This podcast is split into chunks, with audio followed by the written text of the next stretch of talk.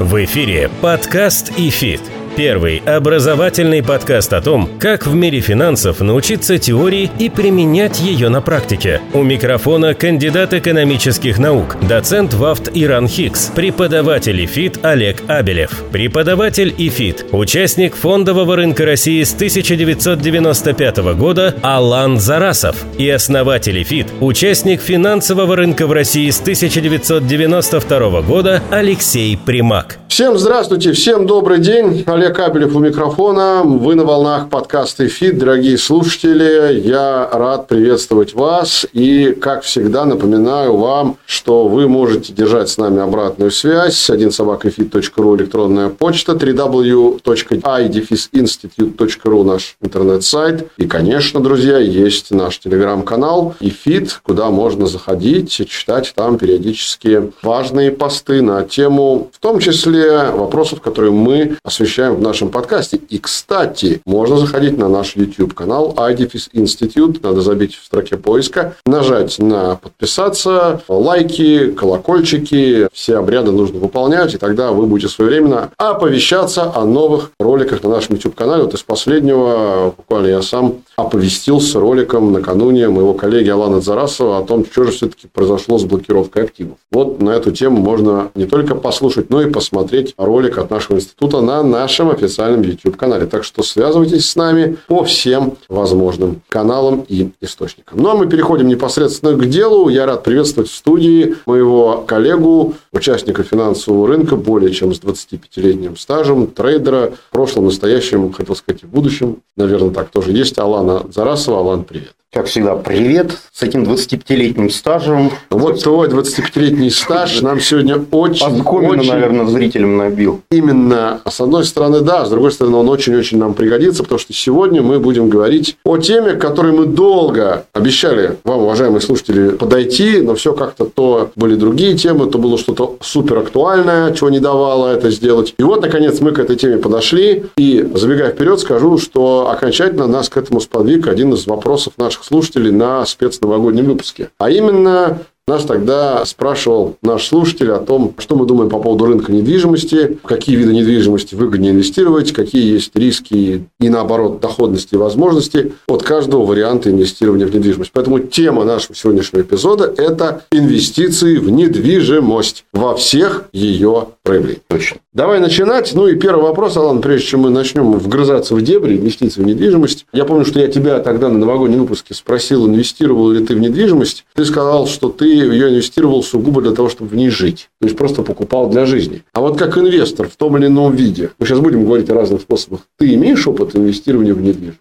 Ну, смотри, у меня нечто среднее. Я действительно покупал квартиры для того, чтобы жить, но вот эту схему купил, сдал в аренду, как, собственно говоря, поступает инвестор. Я ее волей-неволей прошел, то есть у меня был опыт. Нет, ну подожди, да, инвестор может да. поступать и по-другому. Я узнаю другую схему. Купил на самой первой стадии строительства и продал первому собственнику, когда все готово. Вот нет, я как раз на первой стадии покупал, но я ее не продавал. Угу. Вот у меня не было опыта продажи. Вот единственное, что покупки была на первой стадии котлована или как там это называется, ямы. Ну сейчас, кстати говоря, забегая вперед, скажу, что уже невозможно этого сделать, потому что законом запрещено девелоперам продавать уже, по-моему, несколько лет, как недвижимость в ямах, котлованах, без отделок, ну, да. в коробках или там как-то по-иному. Так что как-то так. Нельзя сказать, не могу. Решай сам. Был у меня опыт, не было. Понятно. Ну, сейчас вот мы и разберемся. И да. слушатели тоже решат. Да. Ну, давай начнем по порядку. И я предлагаю, прежде чем мы вот перейдем к разного рода биржевым и финансовым инструментам, начать, что называется, с праотцов. А именно,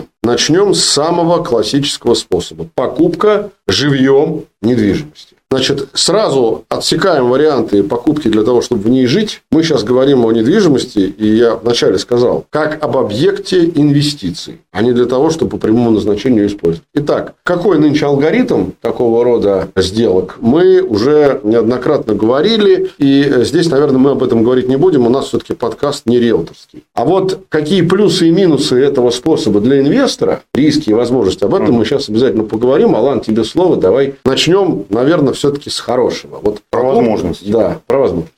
Первое, что приходит на ум, это диверсификация. Да? То есть мы тут все про финансовый рынок, постоянно 99 случаев из 100 говорим о финансовом рынке. Здесь нет. Вот пока мы уходим от финансов, мы уходим на другой рынок. И что касаемо, допустим, мы в Москве живем, мы крупные города, рынок достаточно ликвидный то есть, слава богу, за прошедшие там 20-30 лет в России установился ликвидный рынок недвижимости, как городской, так, в общем-то, и загородный. Значит, Поэтому... давай, да, ладно, да. единственное, давай такую мы сделаем поправочку, чтобы тоже слушатели нас поняли. Мы сейчас э, говорим о каком типе недвижимости, потому что типов недвижимости много. Есть жилая, есть складская, есть офисная, давай, есть э, производственная. Ну, мы, наверное, может быть, и будем говорить потом о складской. Забегая вперед, да, финансовый да. рынок позволяет да. инвестировать во все но я думаю, ближе обычному человеку все-таки жилая. Жилая, да. окей. Хорошо. Итак, возможности. Первое – диверсификация. Да. Второе – рынок капиталоемкий. То есть, если есть как бы желание и необходимость вложить сразу достаточно крупные деньги, то это можно сделать одной инвестицией, одной покупкой. То есть, квартира, дом, участок и так далее. И убить сразу, как говорится,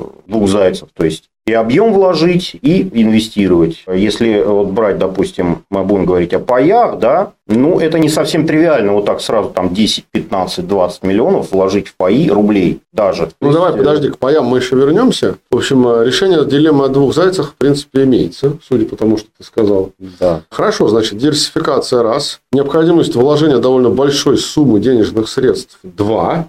Три. Я вот смотрел по-разному, конечно. У меня нет э, четких критериев, да, вот по всей стране, как себя ведет недвижимость. Я, как вот финансист, ориентируюсь на все-таки показатели, которые рассчитываются аналитически. Биржа московская рассчитывает некий индекс московской недвижимости. Ну, Дом клик он называется. Да. да. Алан, давай мы про биржевые еще поговорим инструменты. Ну хорошо, вот допустим, у меня есть там 15-20 миллионов условных, возможно рублей, возможно не рублей, я их готов вложить в тот или иной объект недвижимости. Неважно, жилой, складской, офисный, хорошо. От чего зависит сегодня ценообразование на недвижимость? Ну, давай, понятно, что на каждом конкретном виде недвижимости свои особенности. Если мы уже начали говорить про жилую, да, поскольку это наиболее распространенный вариант вида недвижимости для инвестиций, давай с жилой начнем. От чего сегодня я тебя зависит ценообразование? Я, я, я просто мысль закончу. Вот этот индекс, о котором я только что сказал, да, ага. индекс московской недвижимости Дом Клик рассчитывается московской биржи. Он рассчитывается уже как минимум там 6, а он даже 8 лет. Я просмотрел статистику. На протяжении этого периода он превышал инфляцию. То есть третий пункт, о котором мы не сказали, возможность вложить большие деньги, диверсификация по сравнению с финансовым рынком. Третий пункт однозначно окупается. То есть объекты недвижимости, как правило, позволяют защитить от инфляции. Что по другим финансовым инструментам далеко не всегда так, как ты понимаешь. Вот я сейчас ехал записывать эпизод, я как раз в метро читал статью одного СМИ, где написано, рынок жилья с начала года в России снизился на 25%.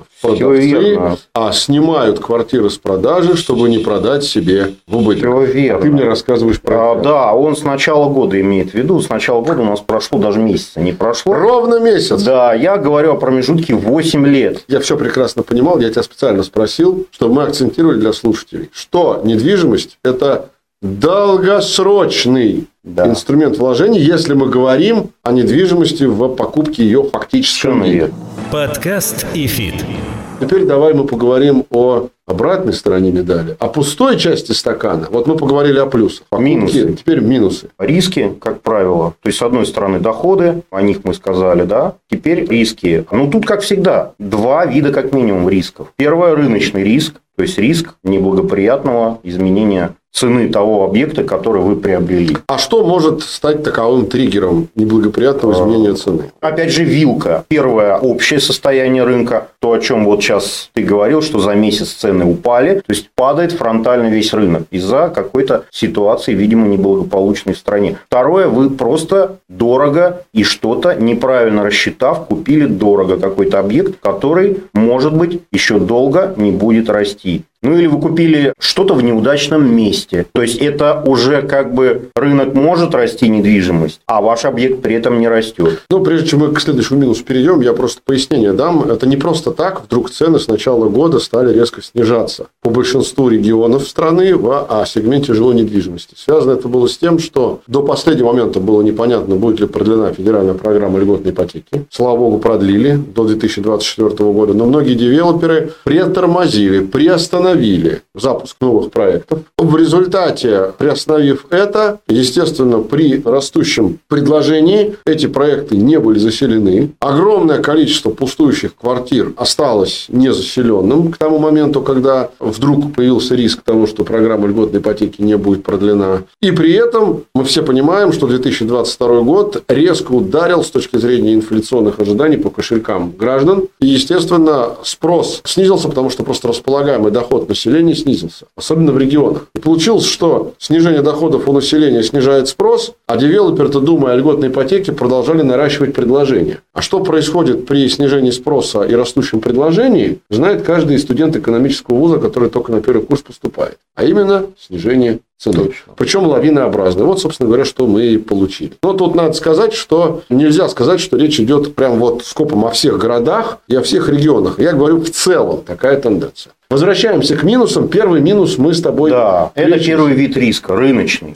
Второй, я бы его назвал риском контрагента, ну или можно по аналогии с финансовым рынком назвать, может быть, даже риском инфраструктуры. То есть он состоит в том, что вы купили какой-то объект, который с точки зрения учета прав собственности является проблемным. Давай пример какой-нибудь, чтобы ну, слушатели поняли, что это за риск контрагента. А, вот я могу из жизни своего друга привести пример. Значит, мой друг несколько лет назад покупал квартиру, потом оказалось, что там прописан какой-то жилец. То есть э, был еще один суд у него, когда оказалось, что в этой квартире зарегистрирован человек, у него нет другого жилья по закону. Его нельзя просто так выкинуть на улицу. Подожди, но я сразу тебе могу возразить. Это а абсолютно агентство, агентство недвижимости разве не проверяет объект, а, который выставляется на э, продажу? Понимаешь, как я общался и вот с ним, с другом, и вообще общаюсь, далеко не все люди хотят тратиться на риэлторов. Многие вообще считают их паразитами. Угу. То есть, они,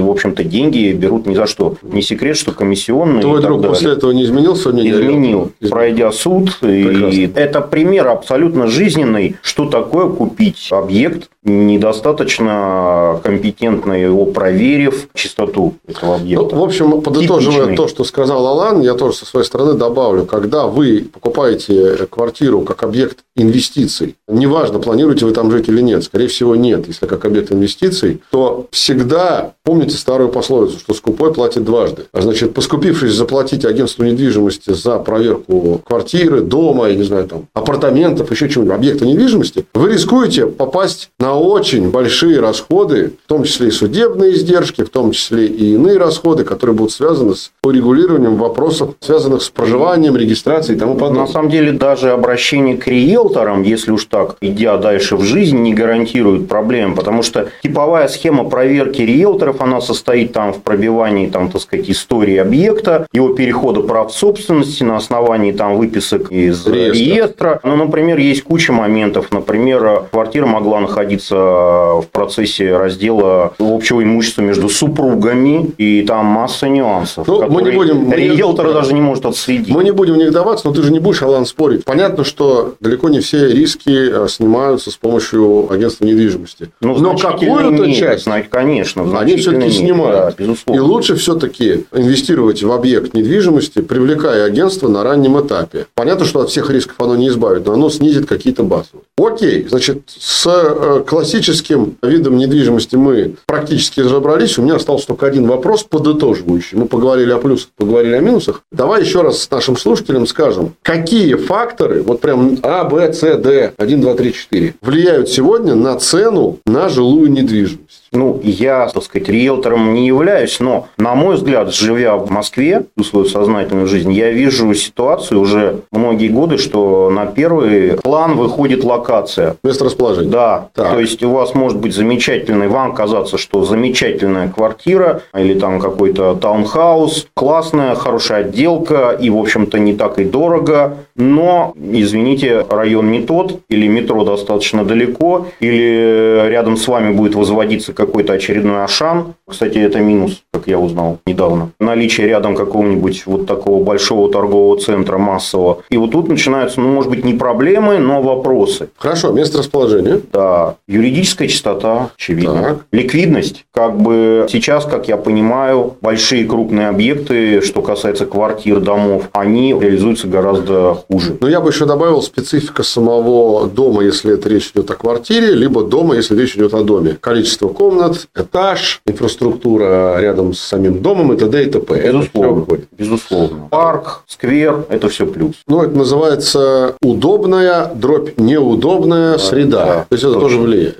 Завершая тему инвестиций в классическую недвижимость, не могу не вспомнить один старый анекдот, который, мне кажется, очень хорошо описывает тот фактор географического месторасположения, как фактор, влияющего на цену. Анекдот такой. Приезжает в родной город после долгого отсутствия из-за границы человек, в частности, в Москву, выходит из аэропорта, садится в такси и сразу говорит, везите меня в центр. Приезжает в центр, гуляет по Красной площади, после этого встречается со своими старыми друзьями, которых он давно не видел, они гуляют по городу, заходят в какой-то ресторан, сидят в ресторане. После этого они расходятся, и одного из своих старых друзей, который живет в другом районе, он вызывается провожать до дома. Время уже позднее, они на такси едут до его квартиры, прощаются, и он выходит из подъезда и думает, пройдусь-ка я до метро пешочком. Город же родной, давно не был. Мгм. В этот момент, через пять минут, на него налетает группа бандитов, они его сбивают с ног, оглушают, грабят и убегают. Он просыпается, лежит на асфальте, смотрит вот так вот глазами небо и говорит, родной город, мой город, район не мой. Вот то, о чем ты Да, говорил. да. Подкаст и фит. Переходим ко второму пункту, а именно теперь я предлагаю поговорить о биржевых и не только биржевых паях на недвижимость. Да, я бы просто некую статистику, пока вот мы закончили, да, с первым типом, я бы привел все-таки некую статистику, основанную именно на любимом мной индексе московской недвижимости. Давай. Еще раз объясню. Он отражает среднюю стоимость квадратного метра московской недвижимости. Он у нас рассчитывается практически с конца 2016 года, то бишь уже 7 лет. Мгм. Да? Он нам принес за эти годы 59,5%, то есть в среднем 9,8% в год. Угу. Вот. Это за какой период? Э, За семь Это лет? 7 лет, да. То есть с да. 2015 по 2022. Естественно, мы здесь учитываем только прирост квадратного метра. Никакие арендные платежи здесь мы учесть не можем. Ну, по опыту я вам могу сказать, когда я сдавал квартиру, в среднем по обычной квартире это 4-4,5% в год добавляет. Мгм. То есть, это где-то 14-14,5%. Мгм. Дальше. За это время он падал. И самая большая его просадка, как только что вот мы с тобой говорили, как раз была в прошлом году. Пик его был 25 мая прошлого года. И с Мгм. тех пор он упал на 12%. И продолжает снижаться. Да, как вот нам сказал какой-то слушатель, да, там за январь он опять еще упал. Да-да-да. Вот. Значит, что мы имеем? Мы имеем доходность 14% годовых в среднем. При максимальном риске рыночном, я не беру остальные риски, о которых мы говорили, 12%. То есть, почти один к одному. Эти 14% очищены от налогов? Нет, конечно. То есть, надо их еще Да, очистить? естественно. Ну, там вопрос как бы с арендными платежами, налоги, без налоги. И прирост тоже понятно, как там платить. Во всяком случае, они не очищены. Но я просто хочу, чтобы мы эту цифру запомнили. Почти один к одному. Риск и доходность Еще раз, 14% это годовая. в год. Да. То есть, получается, за 7 лет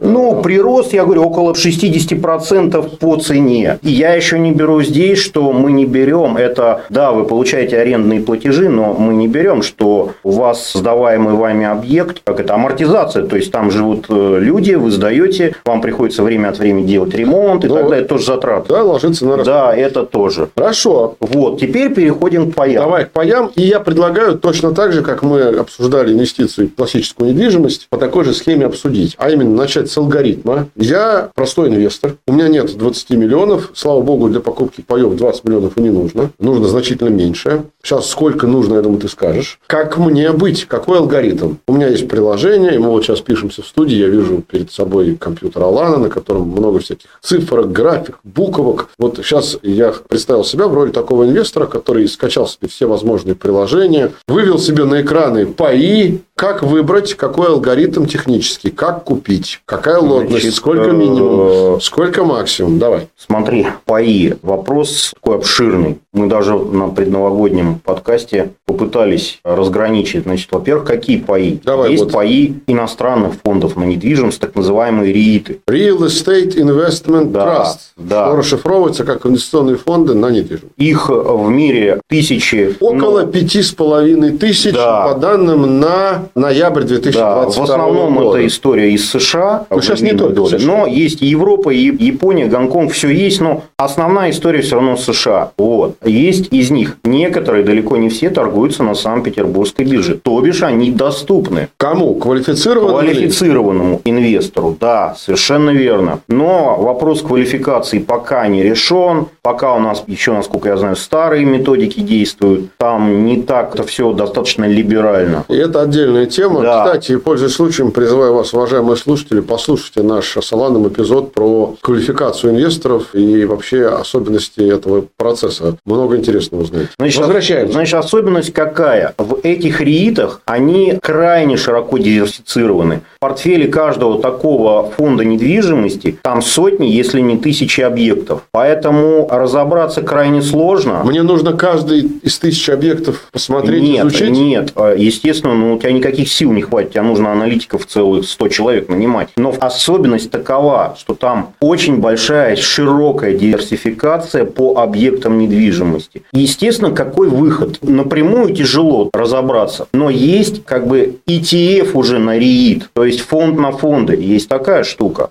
Так вот, западные рииты, они достаточно сложны в том плане, что сложно анализировать э, очень широкая диверсификация по объектам. Чтобы облегчить жизнь инвестору, использована старая добрая уже технология ETF фондов. То есть создается фонд на вот эти фонды. И вот этих ETF фондов а, на фонд, РИИТы фонд да, фондов. да, уже порядка 40 на весь американский рынок. И они тоже, некоторые из них не все, доступны на Санкт-Петербург. Давай сразу вопрос, чтобы сразу слушатели, у него голова кругом не пошла. А зачем мне покупать фонд на фонды недвижимости, если могу напрямую купить фонд недвижимости? Недвижимость. Окей. Если у тебя есть желание разбираться в тысячах буквально в тысячах, ты сам цифру 5, я, кстати, ее не знал, 5 тысяч. 5,5 тысяч. Разобраться в том, что это такое, ты можешь купить и напрямую, не вопрос. И даже в России, на Санкт-Петербургской бирже. Но, чтобы облегчить жизнь, появились индексные, то есть есть индексы недвижимости. Есть MSCI, индекс недвижимости американской, есть S&P, есть Dow Jones. А у нас в России Дом Клик? А, Дом Клик, ну... Есть у нас фонд на Дом Клик? Нет, вот такого нет пока. Фонда нету. Надеюсь, скоро будут Значит, появятся. Так вот, есть индексы, и уже на эти индексы создается ETF.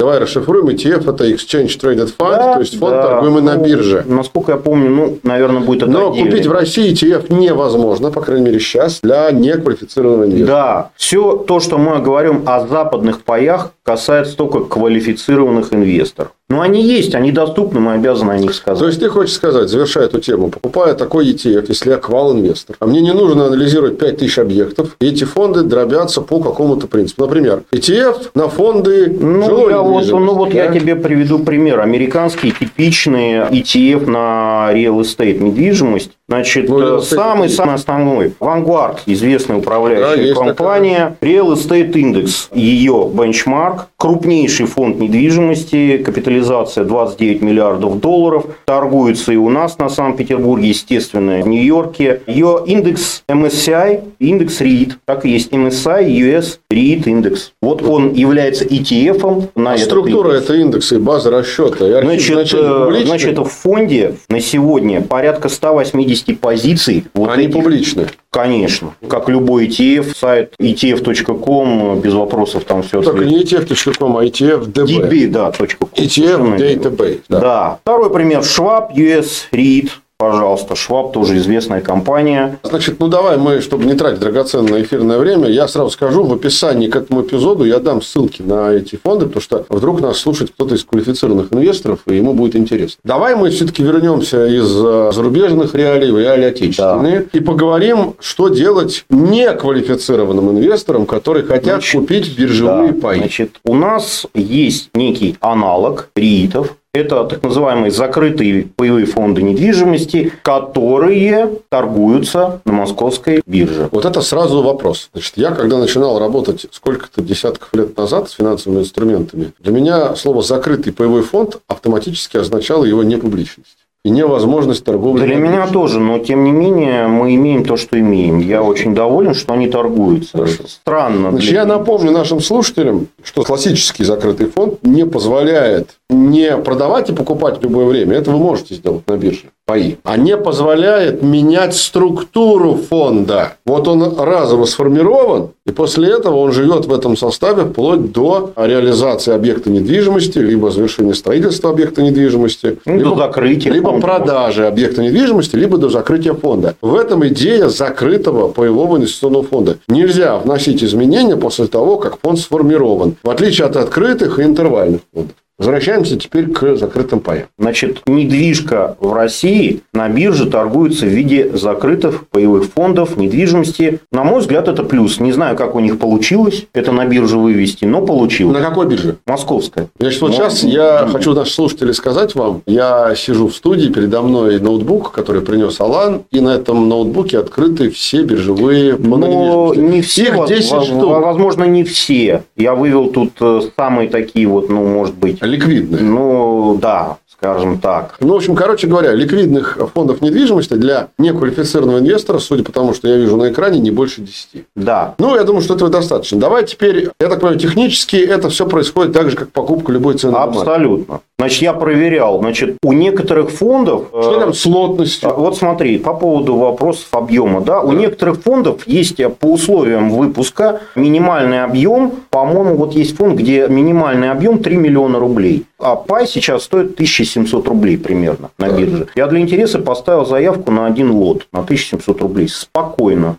заявка становится в очередь в торговый стакан и ждет, так сказать, исполнения. То есть, да. купил... Это то, о чем говорит ты. Структура фонда не меняется. Там, как вот в реестре пайщики изначально сидят, так они и сидят. Но есть, ты понимаешь, депозитарий и номинальное держание. На бирже происходит обмен прав собственности. А в реестре... Ничего не меняется. Вот как только ты туда придешь и скажешь, я хочу у вас купить пай, тебе скажут, извините, извините 3 миллиона фонд. принесите. Это если еще фонд не закрытый. Да, да. Если закрытый, скажут просто извините. Да, да, совершенно верно. Ну, или там через какой-то интервал скажут, приходите это, через 5 лет. Это интервальный. Да. Как раз закрытый не позволяет. Вот. Но переход прав собственности с помощью биржевой инфраструктуры спокойно, совершенно... То есть, тебя, Алан, можно поздравить, что ты, выставив заявку и удовлетворив ее, стал собственником недвижимости. Я, нет, я, не, я, не, купил, я, я не купил. На самом деле, у меня несколько паев еще вот с лета. То есть, ты пожалел фонда. 1700 рублей? У меня есть уже чуть-чуть немножко паев этого фонда. А, все, значит, да. уже инвестор в недвижимость. Да, да. Хорошо, значит, и точно так же я могу ну, там легко продать в любой момент. Безусловно. Пока идут торги на бирже, вопросов вообще никаких нет. Проблемы могут начаться, если биржа не... Вот у нас было полтора нет, ну, месяца. Ну, об этих рисках мы уже да. говорили. Давай еще пару технических вопросов. У всех ли этих фондов, давай так, которые ликвидны, да, у которых есть возможность купить, продать, лотность единица?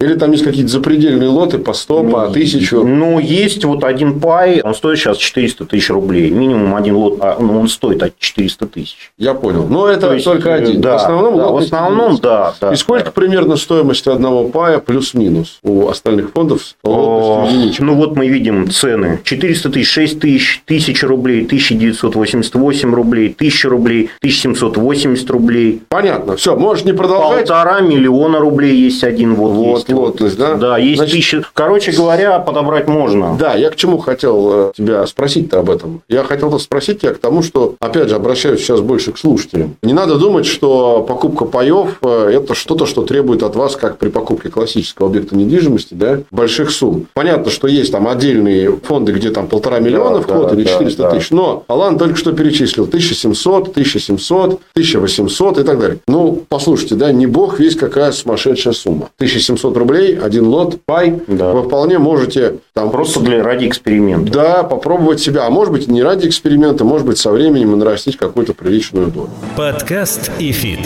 Хорошо, значит, по алгоритму техническому мы поговорили. Теперь передвигаемся дальше, продолжаем говорить про паи, и теперь говорим точно так же, как говорили о классической недвижимости, Плюсы и минусы, возможности и риски. Давай с хорошего. Да. Ну, на самом деле, тут стоит вспомнить, изначально вот у нас на предновогоднем выпуске, почему вообще возник подкаст по поводу паев. А я сказал вначале сам. Там слушательница, насколько я помню, вопрос был такой. Вот есть куча вокруг рекламы паев недвижимости. Это все как бы что? Это все что-то реально интересное или это разводка какая-то и, в общем, как обычно это все? Угу. И вот из-за этого мы, собственно говоря, делаем передачу. Ну, вкратце отвечу. Нет, это не реклама, не разводка, не хайп и ничто. Это действительно целый класс инвестиционных активов, возможностей, активов, которые присутствуют как вне биржи, так и на бирже. Давай о плюсах. Плюсы и минусы. Давай начнем с плюсов. Плюсы, значит, только что обсуждали минимальное количество. Минимальный порог входа. Минимальный вход, да. Так, еще. Возвращаясь к тем рискам, которых обсудили по непосредственному инвестированию, все-таки за вас работает управляющая компания,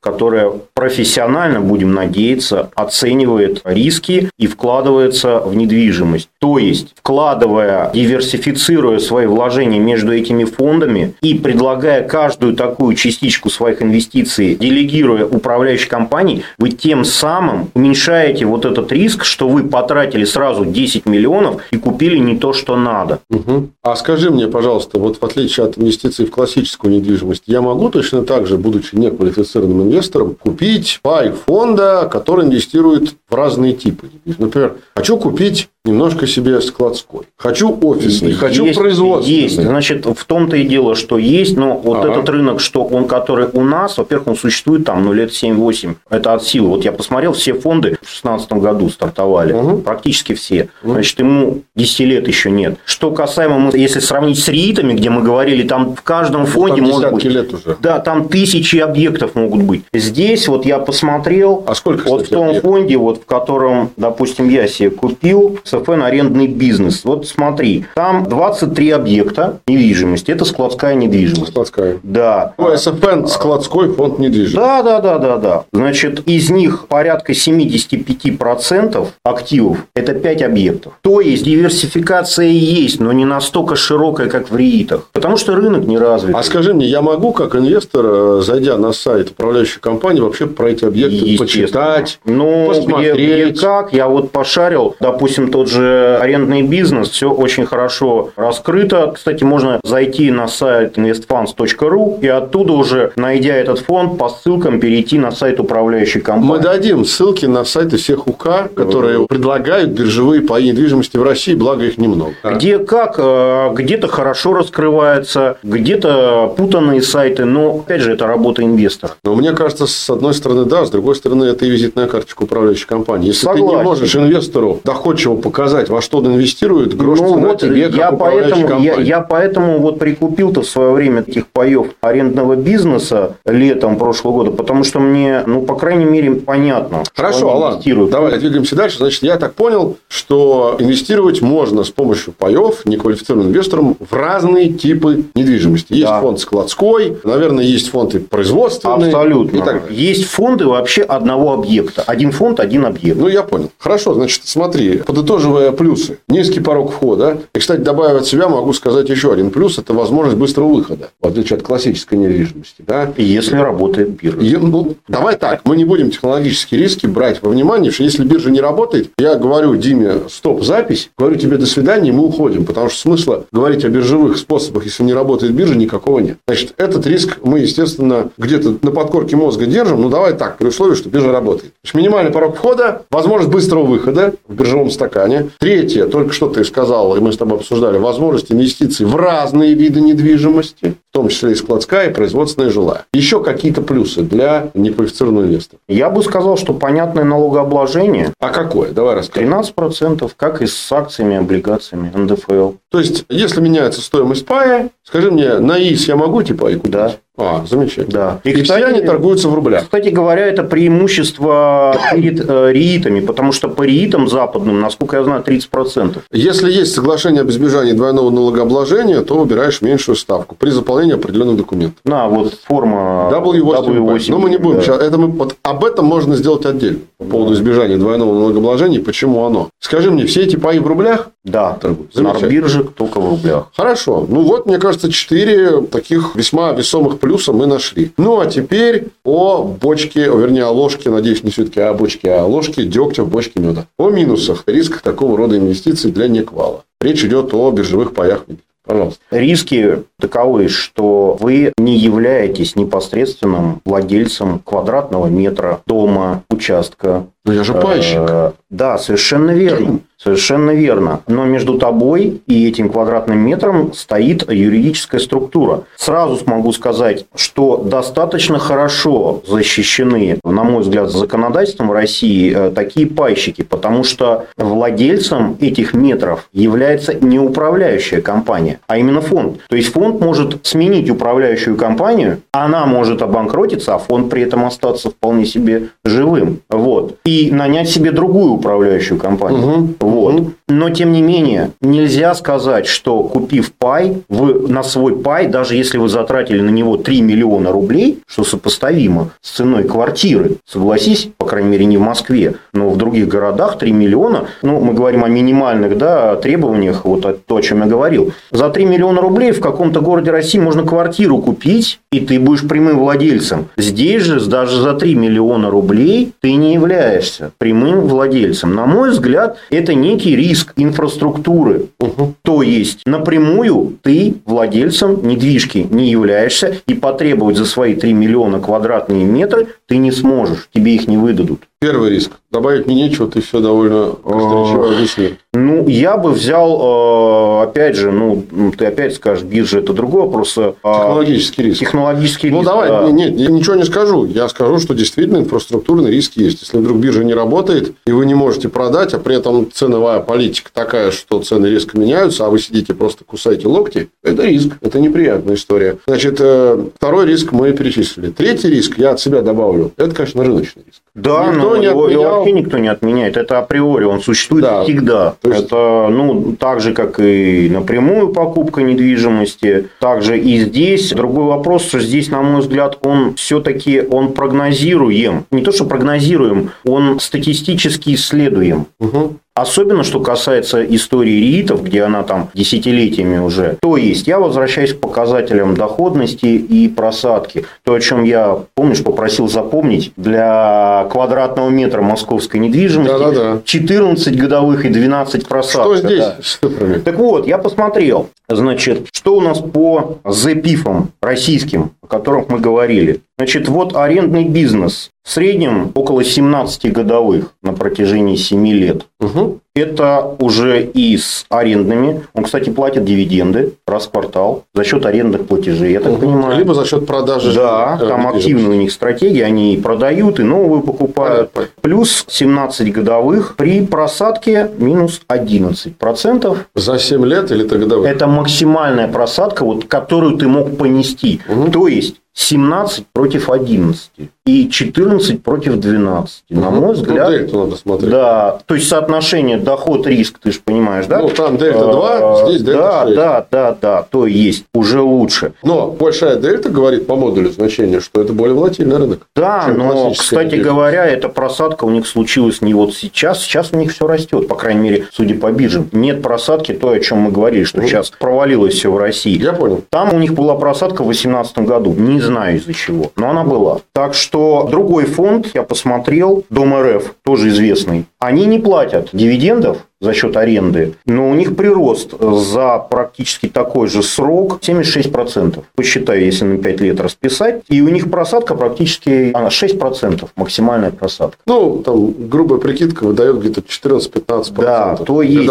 мы приходим к тому, а я призываю вот наших зрителей, слушателей всегда брать этот коэффициент. Доход-риск рыночный. И при инвестициях в недвижимость он достаточно неплохо просчитывается. Получаем, что по ZPIF ПИФом, он ниже, чем то, о чем мы говорили. Самому купить Ну, я бы сказал так, давай слово «з» уберем букву, просто по... ПИФом недвижимость. Да, то, что да. они не все закрыты. Да, да, да, совершенно верно. То есть статистика говорит скорее, что они работают лучше. Чем А у нас, кстати, вот из тех биржевых фондов, которые ты наблюдал, преобладают больше закрытые или... Все то, что я вижу, вот ты видишь, даже здесь вот написано, все ЗПИФы. Ну, не все, но преобладают. Да, да. Подкаст и фит.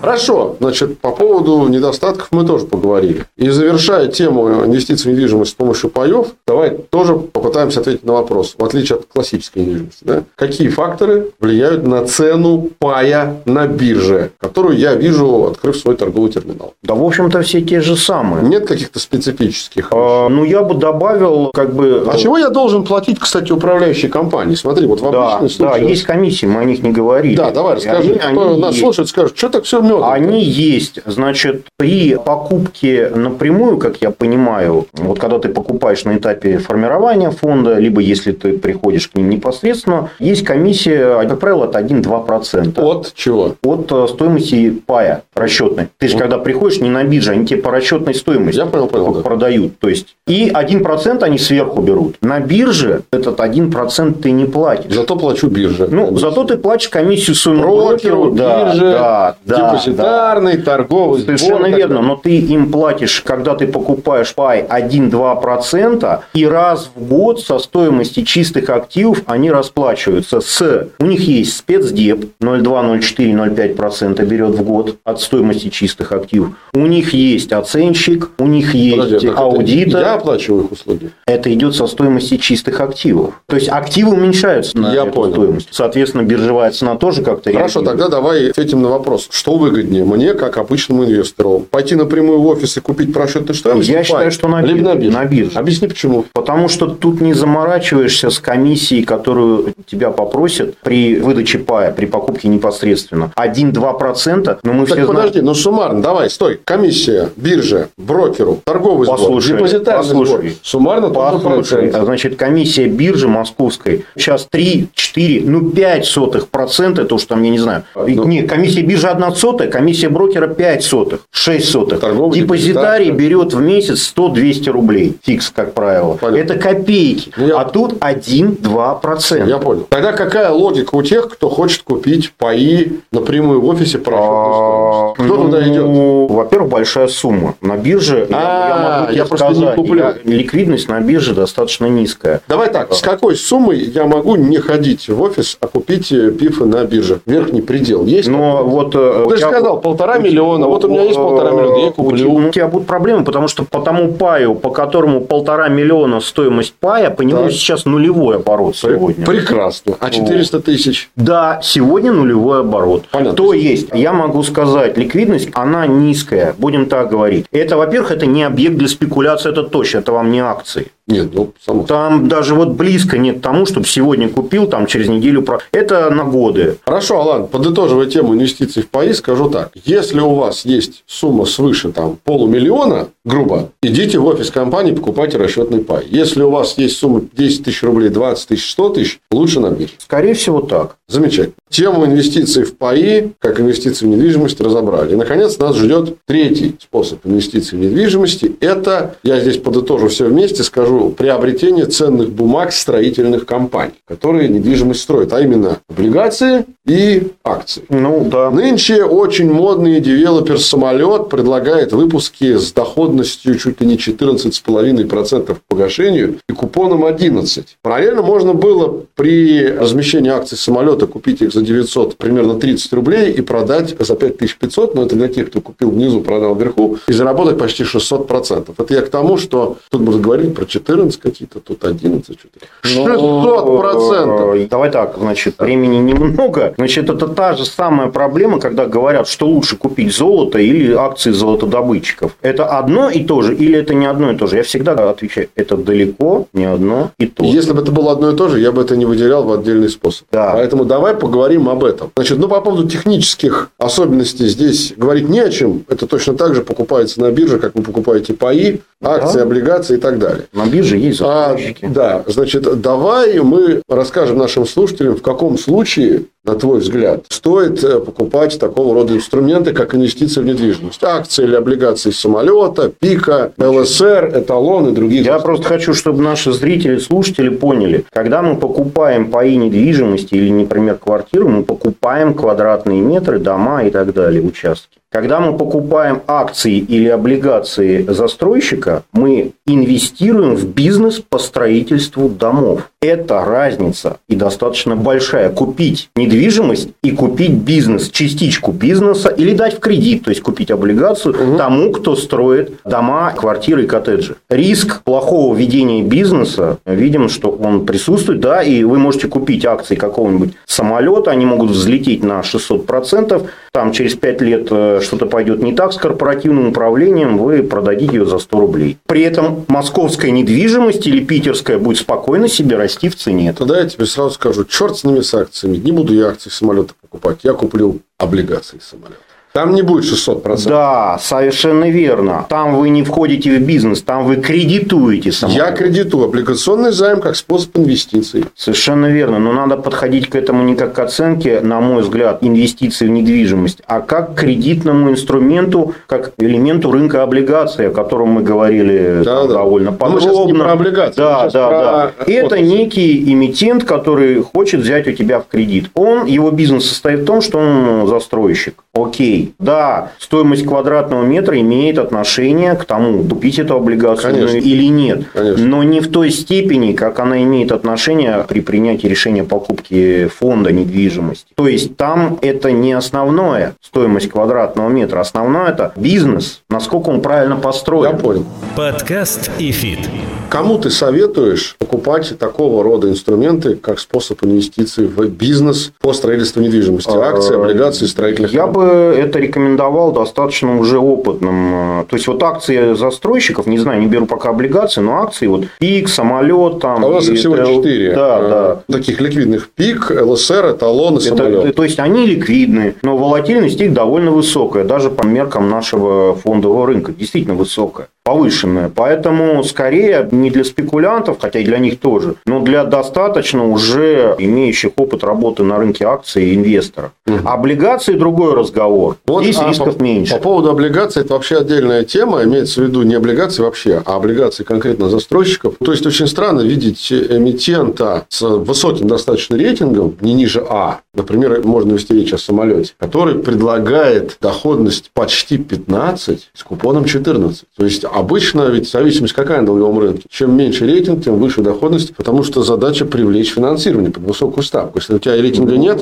ты вынужден выходить там с доходностью за 20. Ну, Если да. у тебя, наоборот, первоклассный рейтинг 3А, и ты еще к тому же госкомпания, тебе абсолютно нет никакой необходимости такие выставлять купоны. И тем не менее попадаются на рынке такие кейсы, как самолет, которые имеющие рейтинг формата А предлагают доходность за 15, купон 14. Давай мы сейчас отвлечемся от темы о недвижимости. Просто вот ты как, помнишь, про 25-летний стаж, который Оскомин набил. Мы его сейчас вернем от Оскомина, да. Вот ты смотришь на такой бонд. У тебя опыт большой. Я сейчас не говорю про тех, кто вообще к долговому рынку отношения не имел и ничего не, не покупал. У тебя опыт большой. У тебя аппетит к риску. Ты знаешь, что такое. Ты там терпел разное. Тебя заинтересует такой? Отвечу. Первое. Полезу на кривую доходность. Посмотрю. Судя по всему, она выбивается из кривой. Для этой группы эмитентов однозначно. Вот. То есть, если бы это был какой-нибудь Роделен или это был бы какой-нибудь Мясничий, вопроса бы не было. Далее. Но значит, это эмитент с рейтингом я понимаю, А, федеральный. Я понимаю. Значит, э, дальше полезу, попытаюсь что-нибудь нарыть. Первое, понимаю, все-таки, возвращаясь к недвижимости. Да, давай, давай. Это застройщик. Застройщики работают вот сейчас, последние годы, чего до греха таить. Льготная ипотека вознесла этот бизнес. Однозначно. А, полезу, буду смотреть, какую долю, где он реализует, какова доля реализации за счет ипотеки, за наличные. И вот эти все вещи. Если я увижу, что там, грубо говоря, он работает на кредитах, банковских и реализует все людям, которые залезли тоже в кредиты. Мы, кстати, с тобой забыли пятого застройщика назвать. Мы четверых назвали. ПИК, Эталон. Никого не хотим обидеть. Да, это Дом РФ. Да. Условно, который... А, кстати, вот этот фонд Дом РФ. Не-не-не, да. я к тому, что и он представлен довольно большим выпуском облигаций, в том числе инфраструктурных. Вот конкретные объекты недвижимости.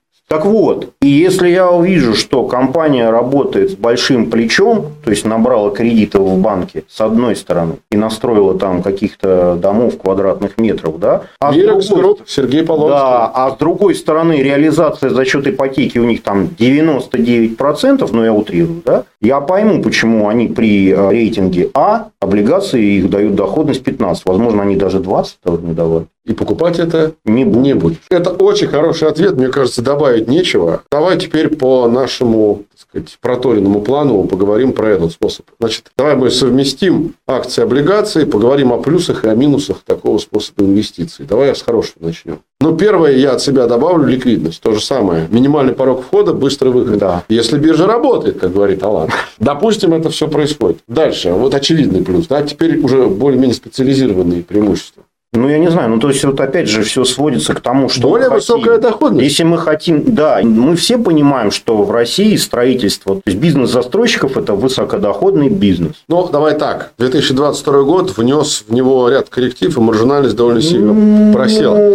Если бы не льготная ипотека, да. если бы не субсидии вот, вот, вот, если бы, да, со стороны вот государства, если. маржинальность застройщиков сжалась бы, как кожа да, шарпея. Значит, Абсолютно точно. Но если мы хотим поучаствовать в в этом высокодоходном бизнесе при всех этих «если», да, о которых ты говорил только да. что, то у нас просто нет другого способа, кроме как купить эти акции и облигации на бирже. То есть, вот это и есть основное преимущество. Хотите сделать свою экспозицию на бизнес застройщиков, вариантов нет. Окей. Ликвидность, доходность. В принципе, два самых основных плюса. Теперь о минусах. Ну, сразу скажу. Технологический риск неработающей биржи мы тут же упоминаем. Риск резкого изменения цены и по причине того, что снижается спрос, и по причине проблем у эмитента, если это облигация, которая вдруг объявляет дефолт. Это ваши риски, которые вы берете на себя. Да? И третий риск, который важный, на мой взгляд, и который здесь сугубо специфичен, это история с господдержкой. Вот да. тут, даже вне зависимости, у эмитента может быть все хорошо, но если программы господдержки не продлеваются, субсидии закрываются, а налоговый пресс растет, то ясно, что дивидендов вы больших не получите, а может не получите никаких. А если у вас не акции, а облигации, то понятно, что и никаких там новых выпусков с ежемесячными квартальными купонами вам тоже ждать не приходится. Вот, наверное, собственно говоря, такие основные факторы за и против такого рода инвестиций. Ну и в завершении скажу, что из тех факторов, которые влияют на ценообразование акций и облигаций таких компаний, кроме всем известных и нами уже салоном перечисленных, таких как спрос, цены на жилье, соответственно, количество количество разного рода заявок на бирже на покупку, на продажу, это, конечно, наличие или отсутствие правительственных программ поддержки. Для этого сектора это крайне важно. Пожалуй, как ни для какого другого. Я сейчас говорю не только про льготную ипотеку,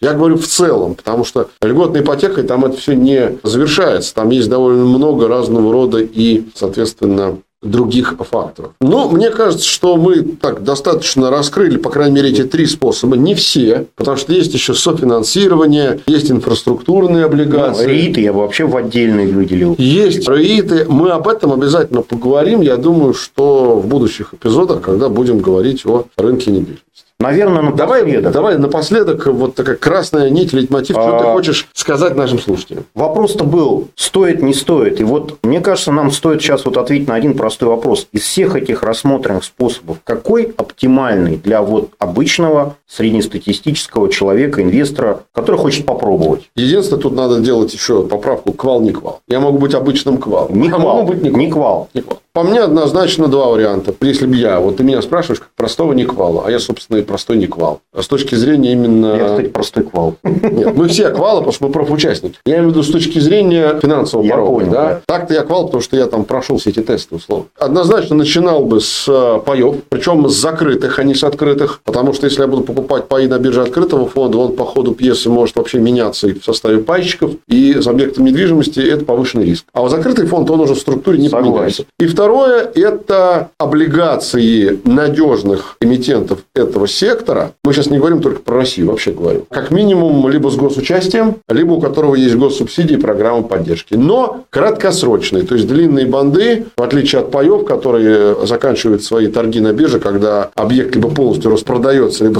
быстро завершается, да, либо, допустим, он сносится, то здесь э, там покупать условные облигации какого-нибудь эмитента X, у которого доля государства даже в капитале за 50, я бы не стал длинной банды, я бы купил 3-4 лет. Вот, наверное, с этого бы я начал. Акции, РЕИТы, фонды фондов, это точно пока не для меня. Вот я мой ответ. Ну, мой ответ, наверное, еще проще. Я бы посмотрел в сторону закрытых пихов недвижимости. На мой взгляд, очень интересный и достаточно серьезный и хороший инструмент. Для небольших начальных денег точно вполне хватит. Единственное, что хотелось бы пожелать, увеличению количества биржевых фондов просто количественно. Верно, верно. И, конечно, фонда на индекс Дом Клик. Вот этого ощутимо не хватает, потому что мы поговорили про индекс, поговорили о том, да. что за рубежом такие фонды есть, а у нас Нету индекс пока. есть, а фонда нету. Нет. Ну что ж, друзья, я думаю, что начало темы положено. Обязательно вернемся в будущих эпизодах, поговорим про РЕИТы, поговорим про о них очень подробно и отдельно, про инфраструктурное строительство, про государственно-частное партнерство поговорим. Кстати, да. есть такой интересный сегмент тоже на будущее. Он говорит про складскую недвижимость, покупка кладовок.